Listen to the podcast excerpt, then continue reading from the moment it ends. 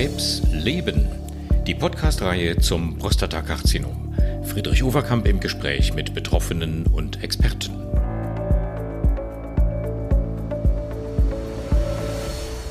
Hallo liebe Patienten, liebe Angehörige, herzlich willkommen zu einem weiteren Podcast von Krebs leben. Wir reden ja in dieser Staffel über das Prostatakarzinom und vom Prostatakarzinom in allen möglichen Facetten.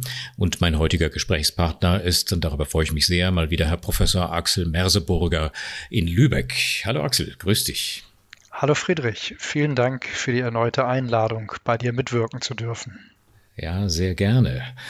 Professor Merseburger, meine Damen und Herren, ist Direktor der Klinik für Urologie am Campus Lübeck des Universitätsklinikums Schleswig-Holstein.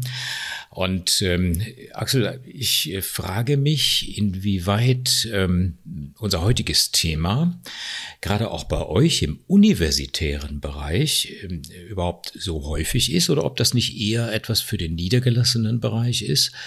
Äh, bin gespannt. Wir wollen reden über aktive Überwachung. Das ist ja, wer ein Faible für die deutsche Sprache hat, eigentlich ein sprachlicher Unsinn, weil äh, was soll schon eine inaktive Überwachung sein?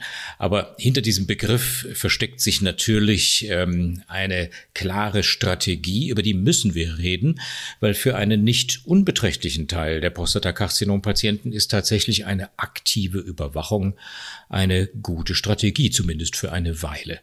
Klär uns mal auf. Was versteht man unter aktiver Überwachung oder Active Surveillance, wie die Engländer sagen? Ja, das ist ähm, manchmal gar nicht so einfach zu verstehen. Ich möchte mal so ein Patientenbeispiel erklären. Sie haben, äh, du hast jetzt einen, einen mit 50-jährigen Mann mit einem erhöhten PSA-Wert und ähm, dann kontrolliert man den nochmal, dann ist er weiterhin erhöht, man tastet, vielleicht fühlt man an der Prostata auch eine Veränderung und dann wird ähm, eine Biopsie durchgeführt. Es wird ein Prostatakrebs gefunden und dann gibt es das Gespräch, Aufklärungsgespräch über die Diagnose und letztendlich auch die Therapiemöglichkeiten und dann sagt der Urologe, wir machen erstmal nichts oder wir machen auch jahrelang nichts. Jetzt hat man den ganzen Aufwand gehabt der Standsbiopsie, der Diagnostik und jetzt sagt die Urologin oder der Urologe, wir machen jetzt gar nichts.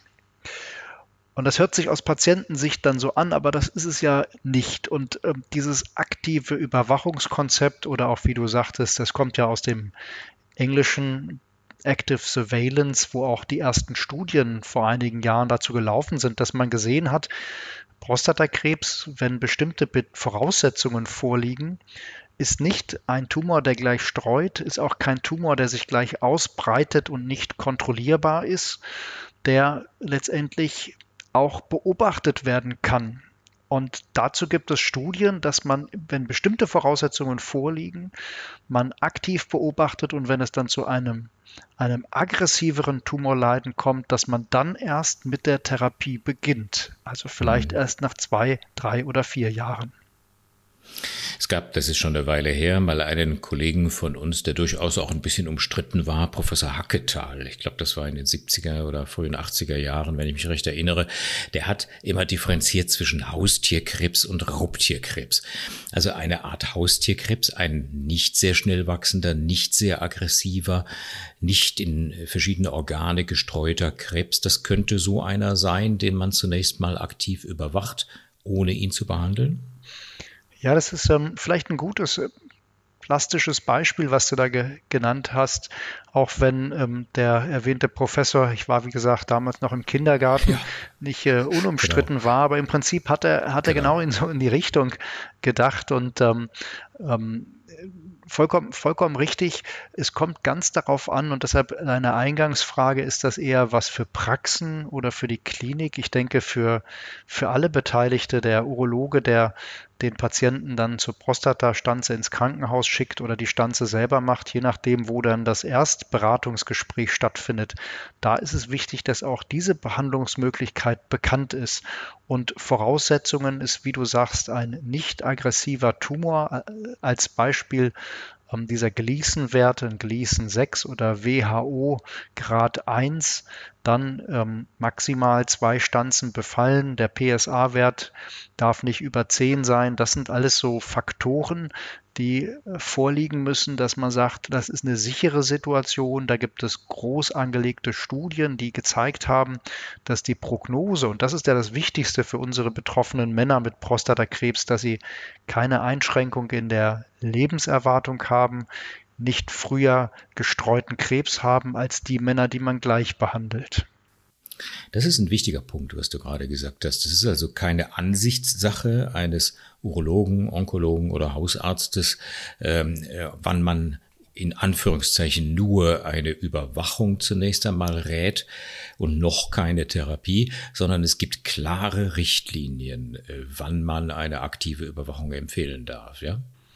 Ja, das ist ähm, vollkommen richtig und deshalb ähm, ist es auch manchmal so, dass ich so ein bisschen sondern nicht gereizt reagiere, aber früher vielleicht mal gereizt reagiert habe, wenn es heißt, mein äh, Freund, mein Nachbar, mein Mann hat Prostatakrebs, kannst du nicht mal sagen, was man da macht. Das kann ich nicht. Ich brauche genau. wirklich alle Unterlagen. Man braucht die Bildgebung in Einzelfällen, man braucht den histopathologischen Befund, man braucht den PSA-Wert, man muss den betroffenen Mann kennenlernen, wie gesund ist er, wie fit ist er, was gibt es für Vorerkrankungen, für Medikamente und äh, auch noch die Familienvorgeschichte, um dann ordentlich beraten zu können. Und das ist auch, glaube ich, ganz wichtig für ähm, unsere Zuhörerinnen und Zuhörer, dass man da sich Zeit nimmt in der Entscheidung und nicht gleich sagt, und da tendieren die Männer ja so ein bisschen so Bruce Willis-Syndrom. Mhm. Der springt ja durch ein Fenster, auch wenn es nur im ersten Stock ist, steht auf und läuft weiter, wischt so ein bisschen die Scherben von seinem Anzug. Also selbst wenn ich hier aus meinem zwei Meter hohen ersten Stock springe, ich bin jetzt nicht ganz unsportlich, aber ich glaube, ich müsste mich erstmal hier in die Notaufnahme begeben mit ja. einem gebrochenen Arm und einem zerkratzten Gesicht. Mhm. Und so ist es manchmal bei den Männern, die sagen, ach, ich mache das jetzt mal raus, dann ist es weg. Und das, das ist nicht immer gleich die richtige und beste Entscheidung. Mhm. Letztendlich gibt es diese Strategie des Abwartens, Watch and Wait, ähm, des Aktivbeobachtens ja auch in anderen Bereichen der Medizin. Also ein verschlissenes Kniegelenk kann man frühzeitig operieren, muss man aber noch lange nicht. Man kann auch manchmal viele, viele Jahre warten. Man weiß, da ist was. Aber es passiert auch nicht gleich eine Katastrophe, wenn man nicht sofort eingreift oder ein beginnender Diabetes, also eine Zuckererkrankung, die ähm, durchaus mit ähm, Ernährungsumstellung, mit diätetischen Maßnahmen äh, zunächst mal behandelt und überwacht werden kann, erfordert zweifellos auch nicht immer sofort eine medikamentöse Therapie.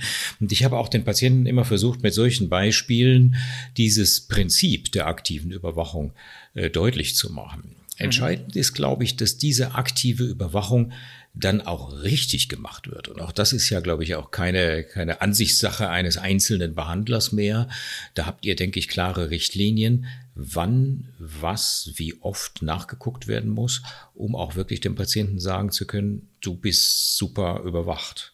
Was macht ihr denn in welcher Reihenfolge und wie oft? Ja, das ist ein wichtiger Punkt. Ich gehe vielleicht nochmal einen Schritt zurück. Du hast ja wirklich nette Beispiele gesagt, eben gerade. Ähm, da kommt aber häufig dann die Rückmeldung von Angehörigen oder auch dem Patienten selber. Aber wir sprechen doch hier von Krebs. Mein Mann, mhm. mein Vater hat doch Krebs und nicht ein verschlissenes Knie. Wollen Sie, ja. wollt ihr, dass das auf einmal streut? Und ähm, da kommt auch häufig die Frage, ja, warum denn nicht gleich behandeln? Und vielleicht fange ich da auch nochmal an, äh, warum man nicht behandelt. Und das sind Gründe der Lebensqualität, weil die Prostata ja unten im Becken ist. Nach vorne ist der Schließmuskel, der dafür da ist, dass der Urin gehalten wird. Und an den Seiten sind die Erektionsnerven, die dafür da sind, dass der betroffene Mann ähm, Geschlechtsverkehr haben kann und einen steifen Penis kriegt. Und das sind Gründe. Und deshalb sollte man oder ist die aktive Überwachung auch gerade was für jüngere betroffene Männer die noch eine mhm. gute Lebensqualität haben. Also es ist nicht zu verwechseln mit dem sogenannten Watchful Waiting, wo man sagt, der 85-jährige ältere Herr hat jetzt ein Niedrigrisiko Prostatakrebs, da brauchen wir nichts zu machen, weil das wird nie lebensgefährlich. Das ist Watchful Waiting, wo wir auch darauf mhm. aufpassen, dass nichts passiert, aber nie aktiv oder eigentlich nie aktiv behandeln wollen. Beim aktiven Überwachen ist es anders. Das betrifft dann eher jüngere Männer, wo man weiß, die wollen kein Risiko einer Inkontinenz und noch eine gute Lebensqualität mit Erektionen als Beispiel von 55 bis 60, wo man dann eine sichere Situation hat, gute Lebensqualität, ausgefülltes Sexualleben und dann vielleicht ab 60 in die aktive Therapie rutscht und dann doch operiert oder bestrahlt, aber hat dann fünf Jahre doch noch eine gute Funktion gehabt, sei es die Kontinenz und als auch die, die äh, Erektion. Aber jetzt bin ich so ein bisschen von deiner eigentlichen Frage weggekommen, dass, äh, wie wir das machen. Und zwar mhm. machen wir das so, da gibt es klare Voraussetzungen. Wenn die erfüllt sind, dann müssen die Männer regelmäßig zur Kontrolle. Also ich sage denen vorher alle Vierteljahr zur Urologin, zum Urologen, wo getastet wird, wo ein PSA-Wert bestimmt wird. Stichwort, er sollte oder muss unter 10 bleiben und wo auch nach einem Jahr nochmal ein MRT gemacht wird, eine Bildgebung und dann auch je nach Befund eine erneute Prostatastanze, um zu sehen, bleibt das bei diesem Befund, diesem, wie du vorhin sagtest, Haustierkrebs, oder ist das ein aggressiverer geworden, wo man sagt, jetzt geht es in die von der aktiven Überwachung in die aktive Therapie, Bestrahlung oder Operation? Hm. Nochmal zu dem Gedanken von vorhin. Ich glaube, es ist wirklich wichtig, dass wir unsere Hörer und auch die Hörerinnen, die Angehörigen, auch darauf hinweisen, dass man sich von diesem Grundgedanken, Krebs sei immer etwas akut lebensbedrohliches, freimachen muss. Gerade beim Prostatakarzinom sind die Therapieoptionen mittlerweile so viel besser geworden, dass man in begründeten Fällen durchaus eine Weile warten kann und man verliert nichts. Es kann dann durchaus sein, dass man äh, dann immer noch genauso gut helfen kann. Da kann ich mich äh, dein, deinem Rat nur anschließen und ich gehe mal in den Extremfall. Ähm, heutzutage mit den modernen Tumortherapien haben wir selbst in der gestreuten Situation, also die Männer, die sich mit gestreuten Prostatakrebs vorstellen, also wirklich eine aggressive, gefährliche Krebserkrankung, haben wir im Mittel eine Lebenserwartung von noch fünf bis zehn Jahren. Und äh, wenn man jetzt bedenkt, dass die Männer eigentlich Anfang, Mitte 70 sind in dieser Situation, im meistens, klar gibt es immer Ausnahmen, aber meistens in dieser Altersklasse sich befinden, kommen wir mit moderner Tumortherapie auf eine Lebenserwartung von 80 und plus, was ja durchaus, wo ja wir durchaus andere Erkrankungen haben, die dann konkurrierend sind, um das Leben zu verkürzen. Beispiel kardiovaskuläre Erkrankungen, Herzinfarkt, Schlaganfall. Hm. Grundsätzlich, um das noch abschließend zu fragen, könnt ihr euch für eine aktive Überwachung, Active Surveillance, äh, in jedem Lebensalter entscheiden oder gibt's äh, Grenzen, äh, wo ihr das nicht macht? Wichtiger Punkt.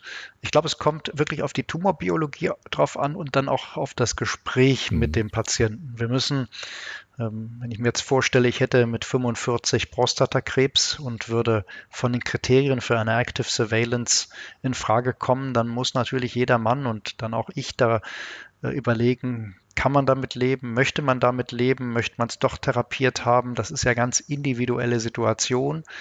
Ich könnte damit leben, würde mit der Lebensqualität würde aber auch, wie gesagt, regelmäßig dann zu meinem Urologen gehen, um diese geforderten Untersuchungen durchzuführen. Und nach hinten raus muss man dann auch überlegen, wenn das Konzept, jetzt nehmen wir mal den Normalfall, das ist beim 65-jährigen Mann aktive Überwachung und der ist dann auf einmal 70 und äh, hat immer noch aktive Überwachung, aber schon einen Herzinfarkt, Schlaganfall gehabt, dann kann man auch sagen, man geht dann ins Watchful Waiting und weiß einfach, Prostatakrebs wird mhm. nie lebensgefährlich und das ist ja das Wichtige, dass wir als Ärzte auch da den Patienten in die richtige Richtung beraten, was jetzt das lebensqualitätseinschränkende oder lebenszeiteinschränkende Erkrankung ist. Ja. Axel, ich, ich danke dir sehr herzlich für dieses erhellende Gespräch. Lass mich abschließend aber noch fragen, wie ist denn nach deiner ähm, Erfahrung die Akzeptanz, wenn du einem Patienten oder ihr, deine ganze Berufsgruppe, die Uro-Onkologen, wenn ihr den Patienten aktive Überwachung vorschlagt, wird das gut akzeptiert. Äh, ich, ich, ich nenne noch mal meine Beispiele aus der nicht-onkologischen Medizin. Jemanden, der ein kaputtes Kniegelenk hat, der wird ganz dankbar sein. Und mhm. dem man das empfiehlt, der wird vielleicht sagen, okay, ich warte gerne noch ein paar Jahre. Jemand, der einen beginnenden Diabetes hat, vielleicht auch. Aber wie reagiert ein Krebspatient? Ist da immer noch so dieser alte Reflex, die, den ich ja fast schon finde, den man fast vererbt, in Anführungszeichen. Ja. Krebs ist immer schlimm äh, oder, oder wird das jetzt mittlerweile mehr und mehr akzeptiert? Also häufig ist es so, äh, die Prostata, die merkt man ja dann nicht in der Regel. Man merkt auch den Prostatakrebs in dem Stadium sicher nicht. Also das schmerzt nicht mhm. anders als das Knie.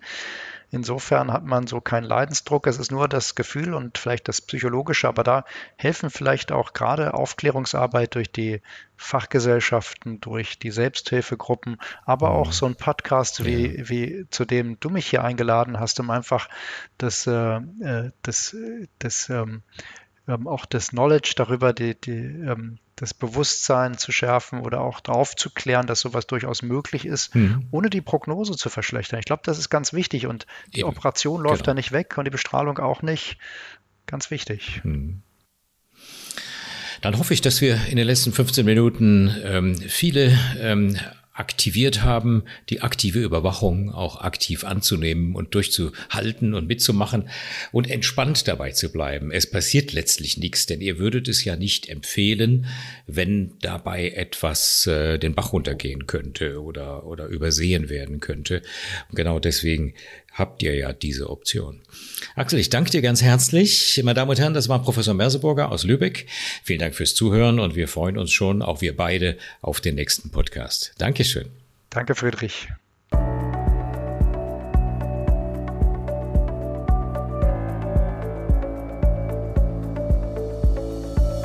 Krebs leben. Die Podcastreihe zum Prostatakarzinom mit freundlicher Unterstützung von Hexal Sandu.